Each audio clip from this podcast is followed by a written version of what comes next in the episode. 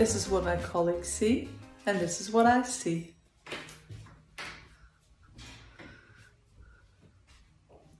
Every day. Welcome, everyone. Welcome to the next show with Monique van der Dusseldorp from Amsterdam. Hello. From London. Hi, everyone. And me, Ina Weisselzer from Hamburg.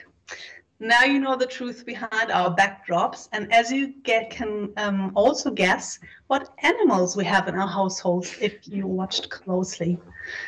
But as you can see, I have no T-Rex behind me right now, so I might reveal at the end of the show where I have usually my little place to stream the next show. Anyway, why are we showing you our home office surroundings at all? in Germany, 25% of employees currently work from home or at the office, like some call it. Many of us have been stuck at home for pretty much a year now. And while we thought at the beginning of the pandemic that we would go back to normal at some stage, the assumption is now rather we'll go to back to new normal or to a no normal. So how will the working situation for many of us look like in the future? We will hear about that from today's guest, Laëtitia Vitaud. She's a new work expert and will share some insights in a talk and after that in a conversation with us. Plus, we will meet after our live show for a Clubhouse after show conversation with all of you who want to join and have an iPhone at hand. We had to hack the system a little ourselves as not everyone in the group is on iOS. So if you wish to join at 1.30 p.m., please follow the link in the chat or search for what will the future of work look like. But before we kick off with today's topic, what else is occupying your mind, David? Thanks, Ina. I'll tell you what's occupying my mind. Bitcoin. Bitcoin, as we all know, is on a crazy tear. It broke 50,000 US dollars per Bitcoin the first time this week. It's up 72% on 2021. It's up about 1,200% since March 2020. And a lot of that is driven by the acceptance and the activity of huge institutional investors. The banks essentially are starting to believe in Bitcoin. And we even saw this week Elon Musk buy through Tesla $1.5 billion worth of Bitcoin and announced that Tesla will accept Bitcoin as a payment in the near future. But interestingly, there is a big problem brewing with Bitcoin. A study just done at Cambridge University discovered that Bitcoin mining uses the same amount of energy, the same amount of electricity as the entire of Argentina each year there's a huge energy question brewing around Bitcoin. And of course, people were quick to point out that Tesla is supposed to be super sustainable, but it's just bought all this Bitcoin.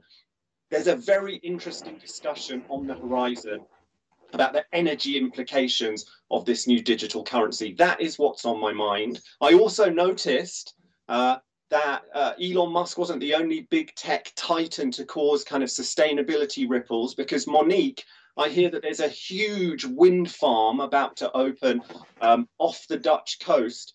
Um, and Jeff Bezos has already purchased half the energy that this wind farm is going to create in order to power Amazon Europe operations. And some people are not too happy about that. Am I right?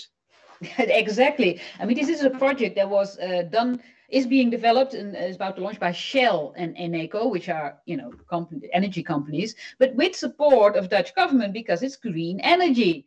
And now suddenly we, with our taxpayers' money, are giving all this energy to Amazon. So that's definitely very that is very clear. Oh. Okay, what do we see here? This is the other thing that I um, have been thinking about this week. Um, synthetic media. The example that is being shown right now is uh, by Epic Games, and it's called the Human Creator. This has existed for a while. It's just that now you can do this from a browser or this will be available soon. It just goes to show that synthetic media, you know, media that is produced and, and controlled by algorithms, by computers, is getting so, so beautiful, so detailed, and so real. In a way, it's it's actually more real than reality because it's you can get so close at any moment. Um, and I think this will be you know you it's not just in video but this will be really an interesting field to follow because we are visible to each other through screens so often now and the images you see they can also be computer generated images and still be driven by us personally so i mean there's a whole new field opening up there in the field of uh, synthetic media and it's not just in video it's also in audio and in text and you know it's it's uh, a new world that's for sure like about this video is um, the range of characters you have in there and the diversity shown.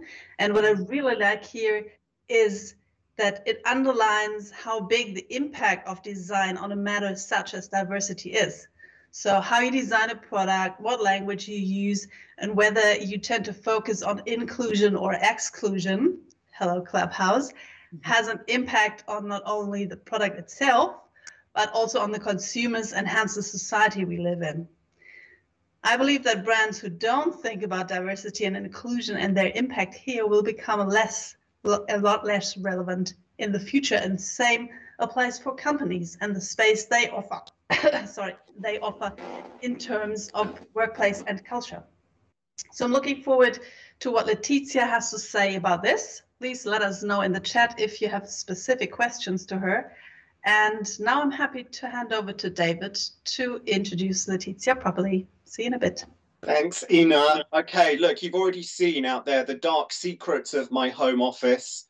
Um, a big question that's on all our minds right now what is the future of work? Today, I'm super excited because we have someone who has an answer. Laëtitia Vitaud is a writer and speaker on the future of work and the future of consumption. She wrote a book in 2019 called Craftsmanship is the Future of Work. It's about transformations of work in the digital age and what the digital revolution promised us and what it really delivered. So Laëtitia's here to talk to us about the future of work, how pandemic has changed our working lives, and the big trends that are going to continue to reshape this story in the years and decades ahead. So take it away, Laëtitia. Let's roll the credits. Thank you, David.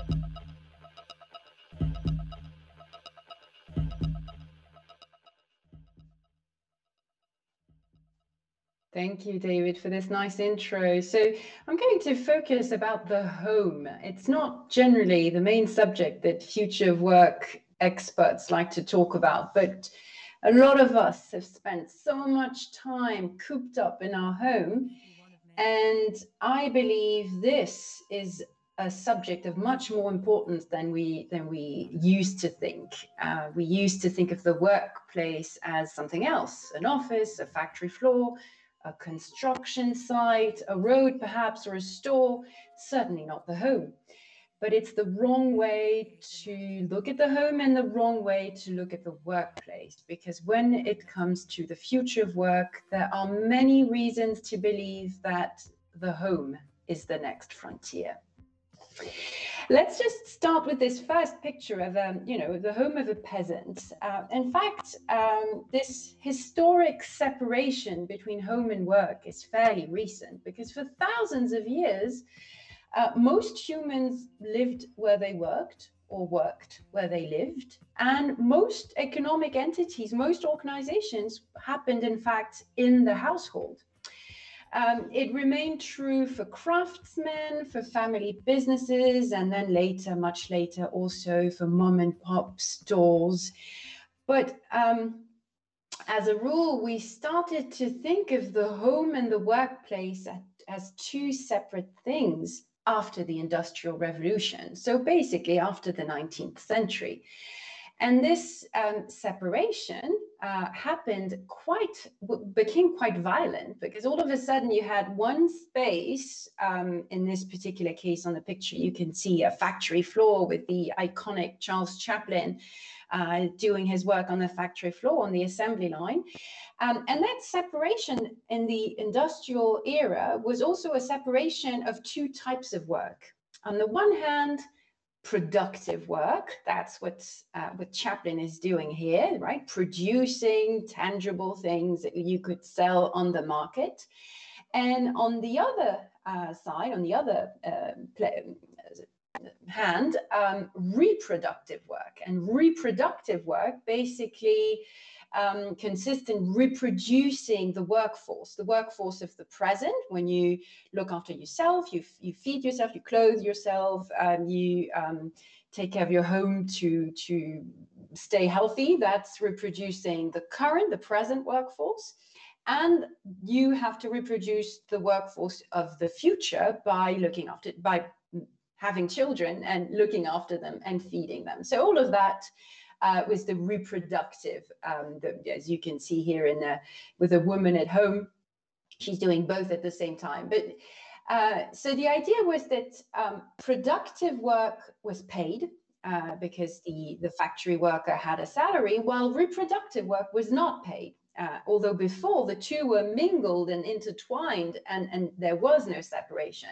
And even today, the legacy of that is that reproductive work uh, that's done um, at, at home for free is not counted in the GDP. So you know this example that if you iron a shirt uh, yourself, it's uh, it doesn't count in the GDP. Whereas if you have someone else, if you pay someone else to do it, then it's something that has value because it's counted in the GDP. But what it also meant was that reproductive workers, those doing unpaid work, became inherently dependent, and that reproductive work, because it competed with free work, uh, became something that was not paid at all and that was not valued. And after the, the um, industrial revolution, um, there was this idea, this general idea that the home was for reproduction, whereas production happened outside. Uh, and in fact, this idea was never true. It was never true, and it was always more complicated than that because there was a lot of production at home happening at home. You may be familiar with the putting out system. All those women, even after the Industrial Revolution, making clothing at home, and then you know they were subcontractors for larger companies. Um, of course, you still had craftsmen, you still had peasants, and of course, you had lots of domestic workers working in the homes of other individuals. So all in all, it was actually a lot of workers, but it was not part of how we pictured work after the after the um, industrial revolution. And so, even though it was never quite true that the, there was no work at home, um, it shaped our vision of work and it shaped a lot of the institutions that we still live with today. Let me give you just one example Social Security. The American Social Security, you know, was a that was uh, passed by uh, President Roosevelt in 1935, it explicitly excluded domestic workers, a lot of whom were women and a lot of whom, whom were the descendants of, of slaves. So they didn't have, they had none of the protections that were thought for other workers, for example, unemployment insurance and um, a pension and all these things that were included in the uh, Social Security Act of 1935. So um, let's just stay with this picture now. There are lots of things that are changing at the moment that are making it a lot more visible that the home cannot be seen, can, should be seen, sorry, as a place of work, as a workspace, as a complete workspace. It's making a comeback uh, these days. The first the first reason is that um, there's a new work from home situation, which uh, you guys mentioned a moment ago, almost overnight with the first lockdown. Uh, between 30 and 40 percent depends on the countries it depends how you count and by the way that's a subject in itself no one is fully capable of saying how many workers all of a sudden stayed at home uh, but let's say in the UK, it's 40%, right? It's 40% of all workers who more or less overnight um, started um, moved from the office to the home. Um, roughly the number of hours worked from home was multiplied by 10 um, pretty much everywhere.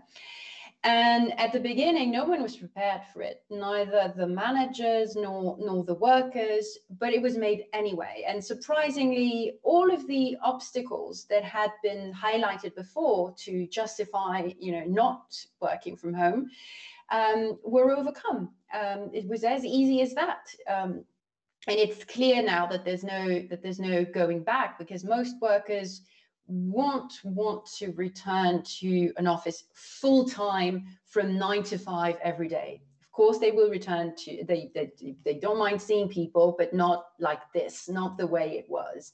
Also, a lot more companies have discovered that they can get by um, with smaller offices and that they can save lots of money in um, office space. The second thing that happened, um, and that's the, the next slide now, the next picture you can see is um, the shecession as a home crisis. You may be familiar with this expression of a shecession. It was coined uh, during the pandemic to refer to this current crisis as a crisis that affects women disproportionately.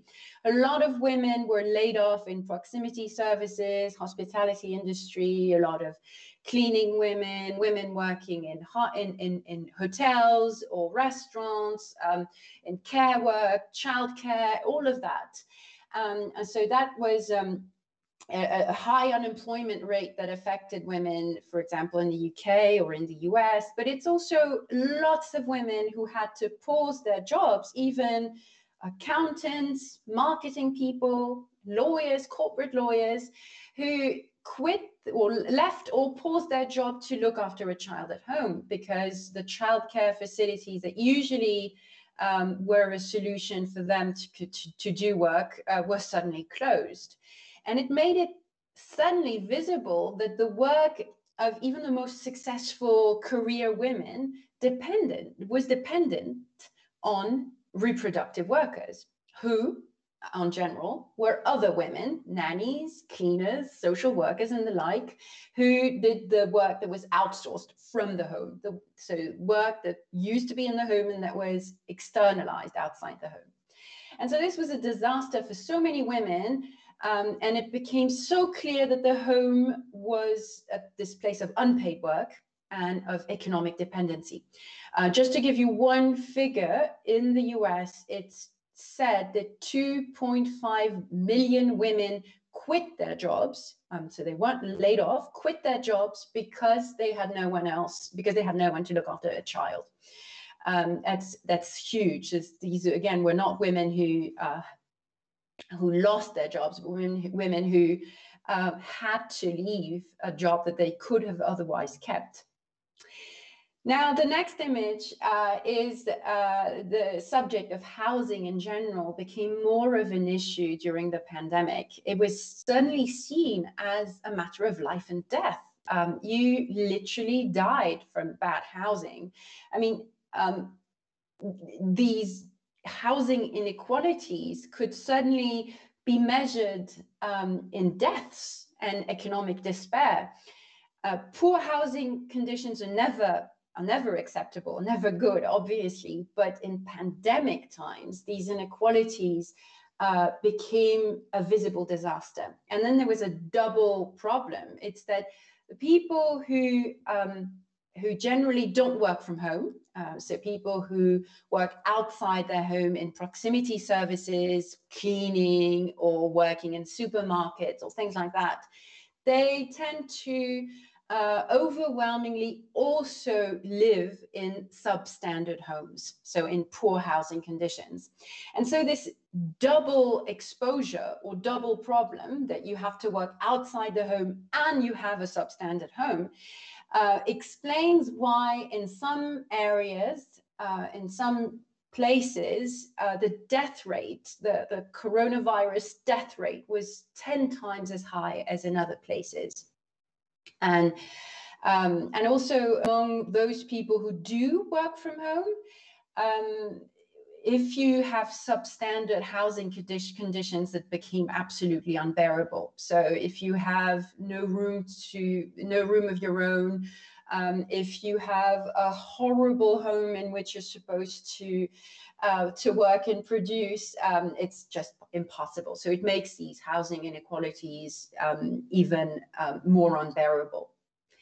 Now, the next thing that happened, the fourth, um, yeah, that's the fourth, the fourth phenomenon that was uh, really, really uh, that changed things uh, during the pandemic was the ment is because we're still uh, in it, the mental health crisis.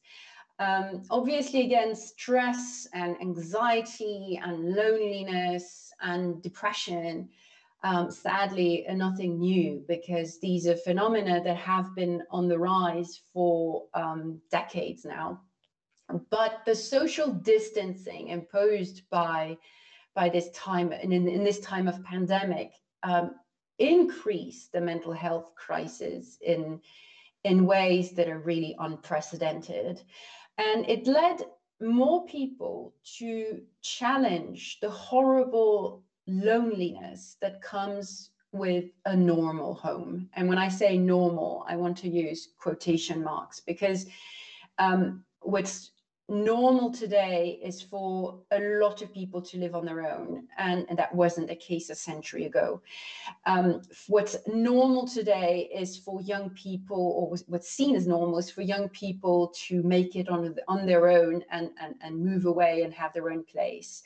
But um, what's been shown in this particular time is that more people want to or have to move again with their parents or with their children and live in multi-generational uh, homes and multi-generational households.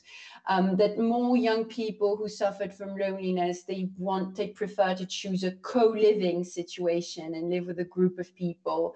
And that seemingly utopian co-living options, uh, today they seem achievable and they seem desirable. And these are things that have been made visible by uh, by the pandemic, which which uh, accelerated our awareness uh, awareness of this of this situation. Um, in my next slide, I want to tell you again about this normal home. Um, the normal home is actually a very recent invention uh, around the concept of the nuclear family, right? Mummy, daddy, and children. And this nuclear family model is, um, it was never an overwhelming majority of all households, but it was presented as such so that real estate developers and banks and politicians and everyone started designing institutions around this ideal nuclear family. And in fact, uh, today, this nuclear family is very clearly the minority of all households because between, as I said, between one in four and one in three households are composed of single people, single individuals, um, there are others that are single parent families. There are more households now with multiple generations under one, uh, under one roof.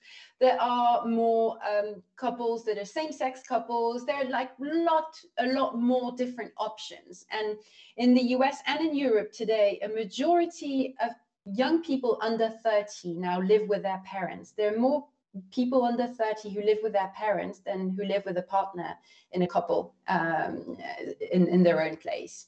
So this this is a this is something that we need to be aware of. That's changed uh, completely. That's changed dramatically, and it's led many writers and authors during the pandemic to write about the nuclear family as a trap. There was this amazing um, Atlantic article that was titled "The Nuclear Family Was a Mistake" uh, by David Brooks, which which was a, a, great article, and there were many such uh, pieces uh, on that subject.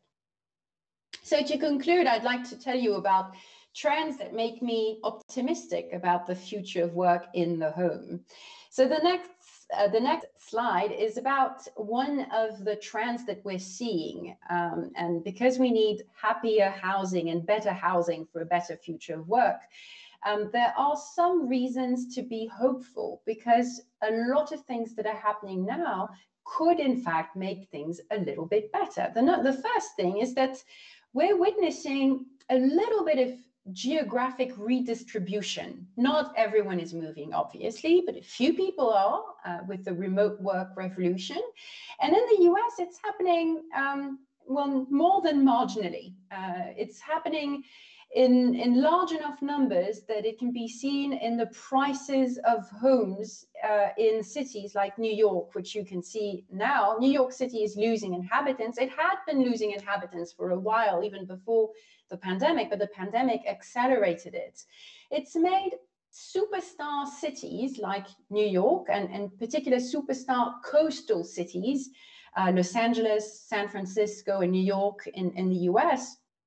Um, it, it's it's made them decline or it's made their decline very visible so that there is a new um, a new archetype that's emerging now. It's the archetype of the super commuter. But the super commuters of the past were those people who had to live far from their jobs and had to commute for a very long time. Today, it's people who choose to live in a different city or further away from the center because they would only have to go to the office once or twice a week.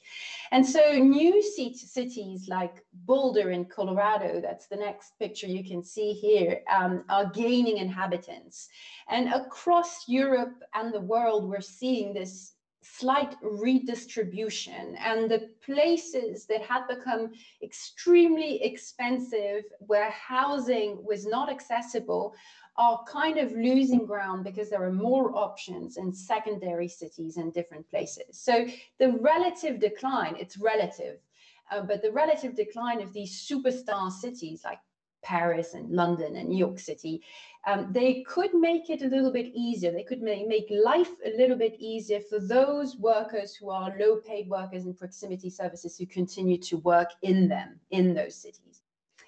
The second uh, trend, and that's the next picture you're going to see now, is that um, those people working from home are investing so much at the moment to make their homes into a place of work.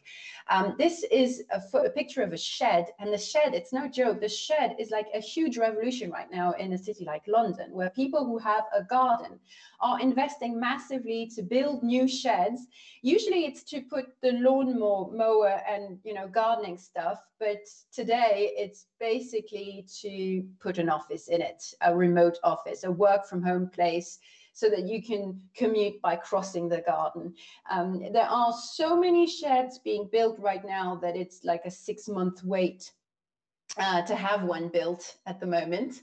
Um, in other places where there is no garden, it just consists in buying a new chair, a desktop computer, or investing in new equipment, um, desks, an extra room, or whatever. Some households are moving altogether just to have more space. So they're moving away from the city center to have a little bit more space, and they make uh, they're making a trade-off. They don't need to be in a central and as central a position and to have more space with as much money they move away from the center so all this suggests that you know um, given the significance of these changes that these workers obviously don't expect again to to go back to the office full time from nine to five. If you invest in, you know, if you spend thousands of euros or pounds or, or dollars to make your room into a place of work, it's because you intend to continue to work in the home.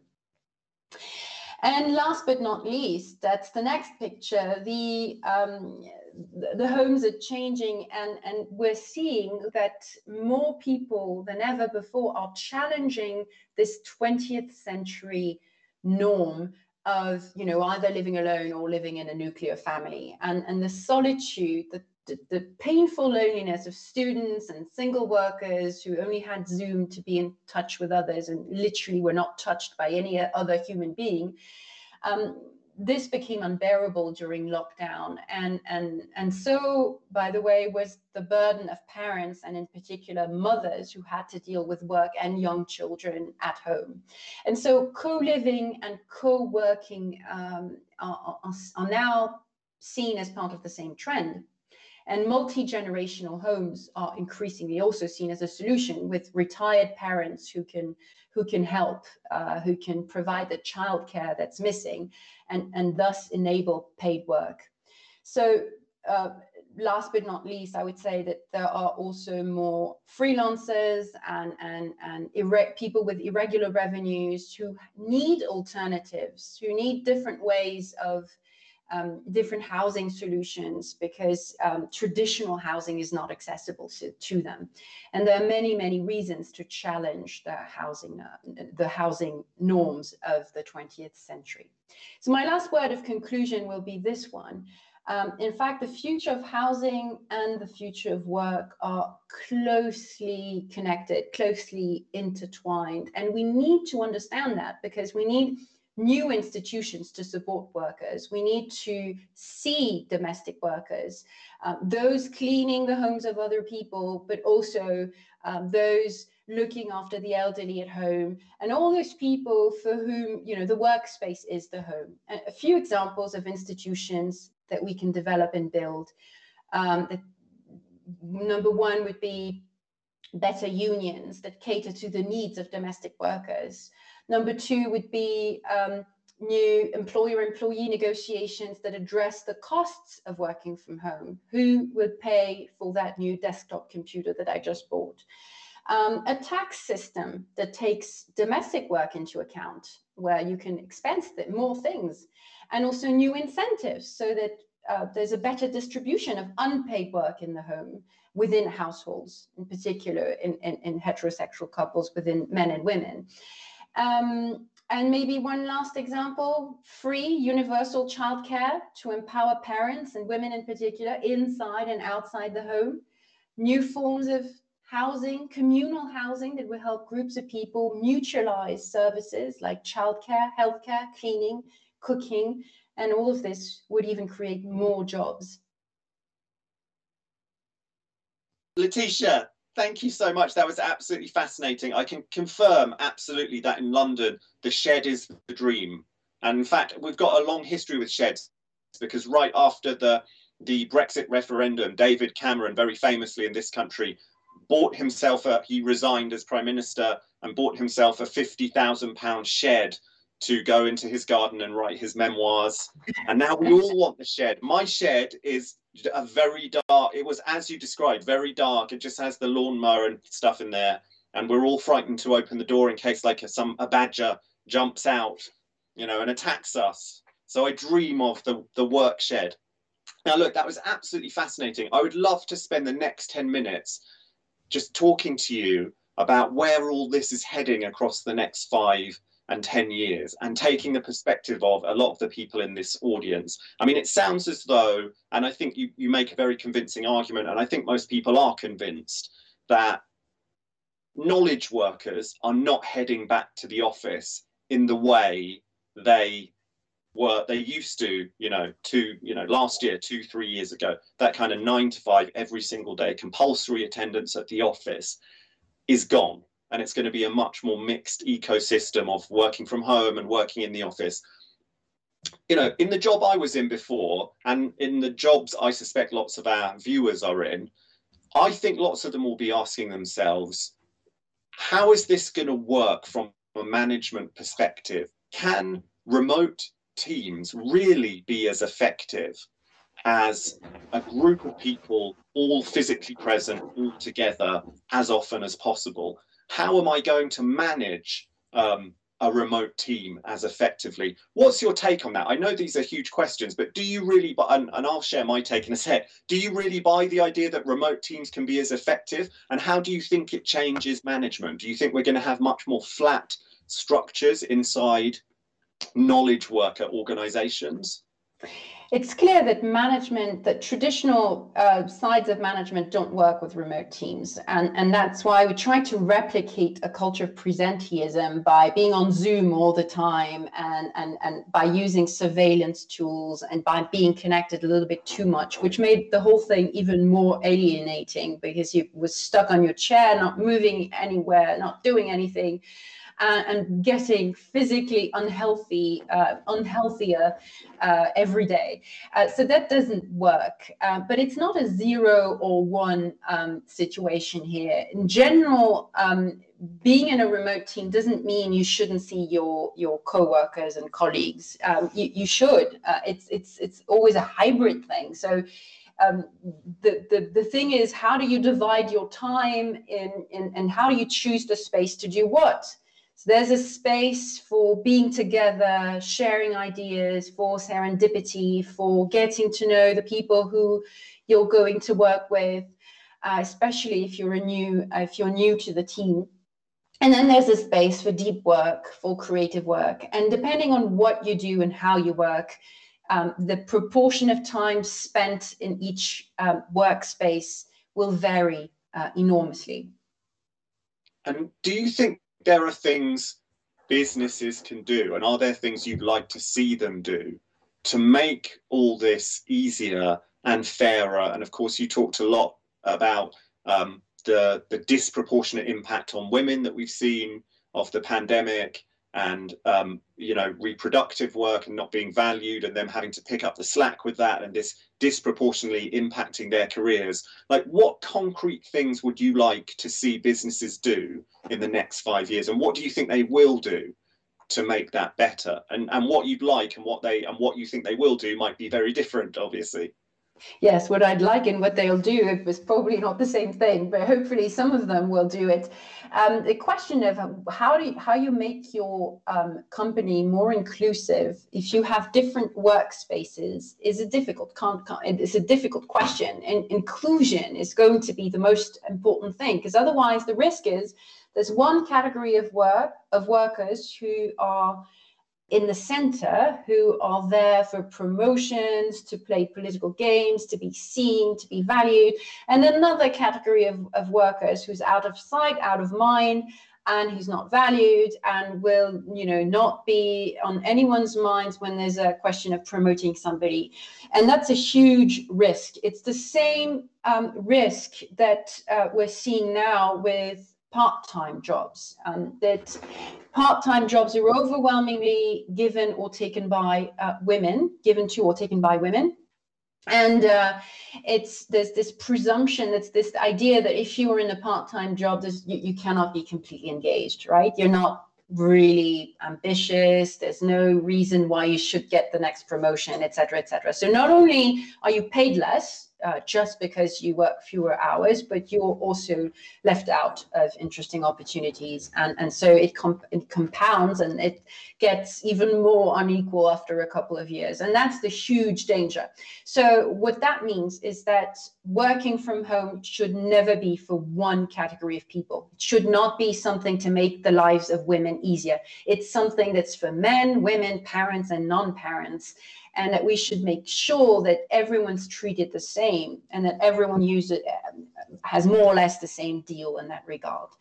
Um, that being said, uh, another thing that's very important is that we shouldn't uh, pretend that what happens inside the home is private and you know there's a room for what's private and a room for what's not and that parenthood is clearly a big subject for companies uh, what I mean by that is that they have a role to play to promote um, fathers, um, to help fathers get more involved. There are lots of companies in Europe and in the US uh, that are paying for uh, longer paternity leaves to make it easier for fathers to be more involved in their families. So there's a like a, a, very active role that companies and managers can play to level the playing field for fathers and mothers, for, for example.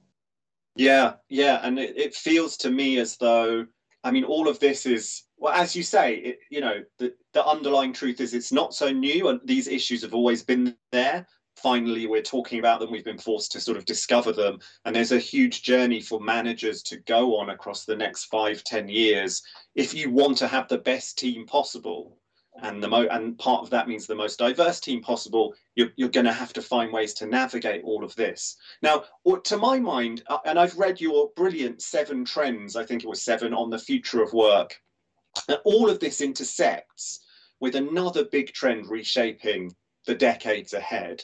Um, and i think this will come into play in the next five ten years which is um, you know extended lifespans. We're living far longer. And you talked in your report about this book, the um, the 100 year life. Uh, how do you think extended lifespans are going to intersect and impact on our careers, our working lives um, in the years to come? And again, what would you like to see? You know, because this old model, as you say in your report, of of training and then a big load of work and then I retire feels very outdated now. It really does. And it really intersects with all these subjects. Also, the distinction between productive and reproductive work, because the idea of the three stage life model so, first you train, then you work for 40 years, and then you retire and you get a pension.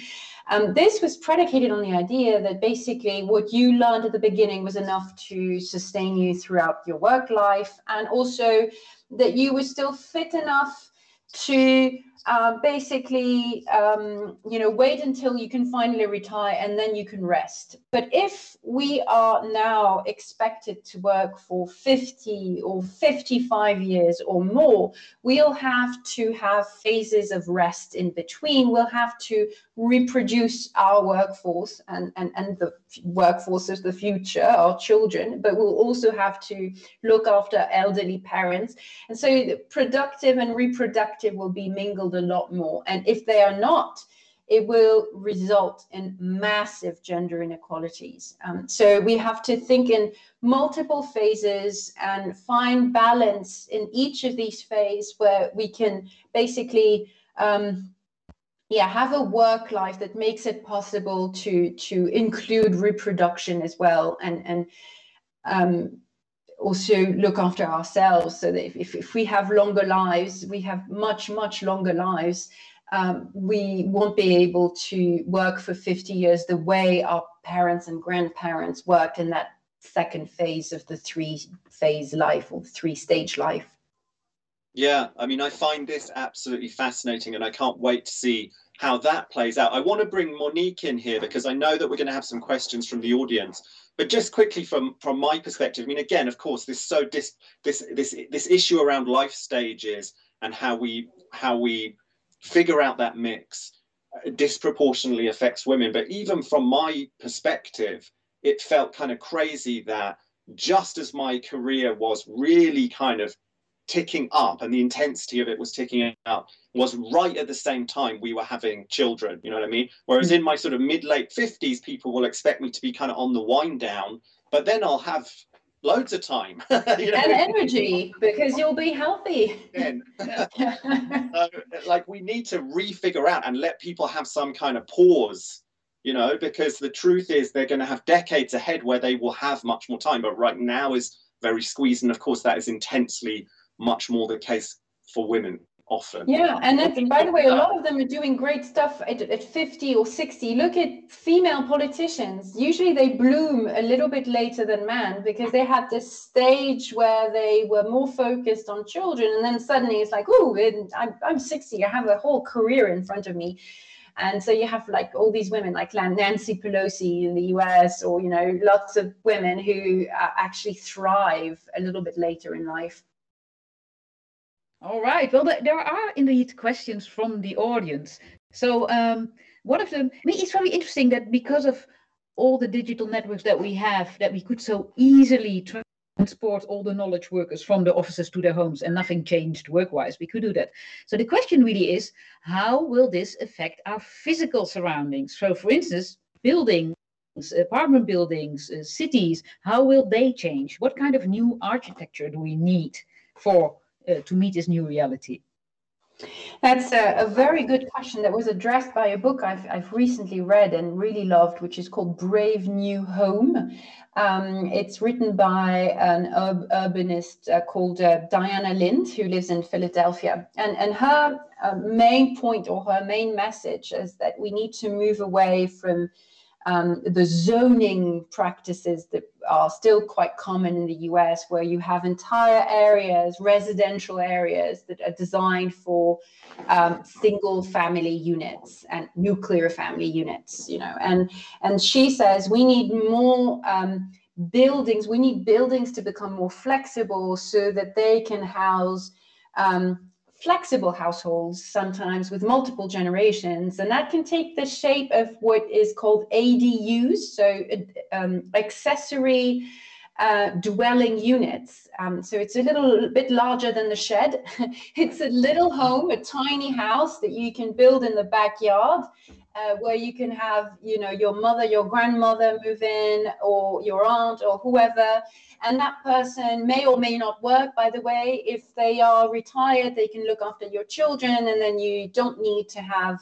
Uh, you don't need to spend two thousand dollars a month on childcare, and you can actually have a career or whatever. You know, this is just one example, but basically, we'll have like we need to take into account that there are multiple households and, and that there are also multiple ways of living with others um, and that the loneliness that uh, is so extreme at the moment for nearly one person in three who, who suffers from terrible loneliness that can be addressed by new forms of housing by um, collective uh, housing, by communal housing, things that existed in the past that were quite yeah. common in the past, like you know being being somebody's lodger, having having a you know just a, renting a room um, and living with another family, that was very very common. It's becoming common again, um, and and I'm not talking about Airbnb. I'm I'm talking about lots of other things as well. But you know things that were just like typical in the 19th century are making a comeback, and we need to design. Um, yeah, we need to think of it in terms of what it means for architecture. Probably it's not a huge change in terms of architecture. It's more it's more um, you know making it possible making flexibility possible making it possible or, or, or canceling the laws that um, say that you have to have a house of a minimum size for example that's something that's uh, much of a yeah. constraint um, building more obviously building a lot more to address the housing crisis that's really a global crisis um, and uh, changing tax incentives. Well, it's it's it's a huge, it's a lot of things, a lot of time. a lot of new things. I mean, I, I, thought it was interesting that you described a model where the children leave the home to be taken care of together somewhere, and all the, the parents stay at home to do the work there. It's the it's the other way around than it was before, right? The children stay at home, somebody takes care of them, and the workers all go out there. So it's a different different transportation system as well. Once short question before we go to the last part of the show. Uh, are you pessimistic or optimistic about the future of cities? And then I'm especially talking about European cities because we have a different world here than in the US when it comes to city life. I'm quite optimistic because the, the, the, problems that were seen in cities like Paris or London were actually problems that pre-existed that pre-existed the pandemic. Um, housing that's not accessible, it's too expensive for the many, um, life is just uh, too hard. And these are things that are a little bit slightly balanced now and that now that we have a little bit of redistribution to different cities but cities have to me cities are full of incredible solutions and alternatives and opportunities and, and they're not about to die anytime soon i don't think that most people will move to a country house far away from everything and live on their own um, I, quite the opposite in fact uh, in fact, here in Amsterdam, house prices have even gone up during the last year. So there you go. We have one last thing we want to ask you, um, and that's a very special set of questions. So let's roll the credits for the next world.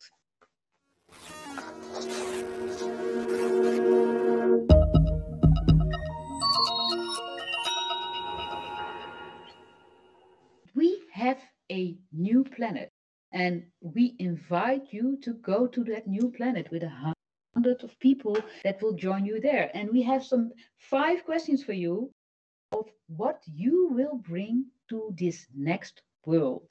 Okay here we go with question number one.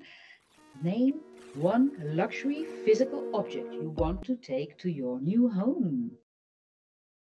One object would be an oven to bake yummy bread. Um, as I learned to bake bread during the pandemic. And I also moved to Germany, which is one of the countries with the best bread. Um, they really know how to make bread. And if I go to a new civiliza- civilization, I want them to learn to bake bread. It's fun. And bread is a luxury. I mean, a really good bread is a luxury. Absolutely. Okay, next question. Question number two. Which book should everyone read before boarding the space shuttle? To get ready, we should read The Uncertainty Mindset by Vaughan Tan. And Vaughan Tan mixed um, ideas of business strategy with the world of haute cuisine.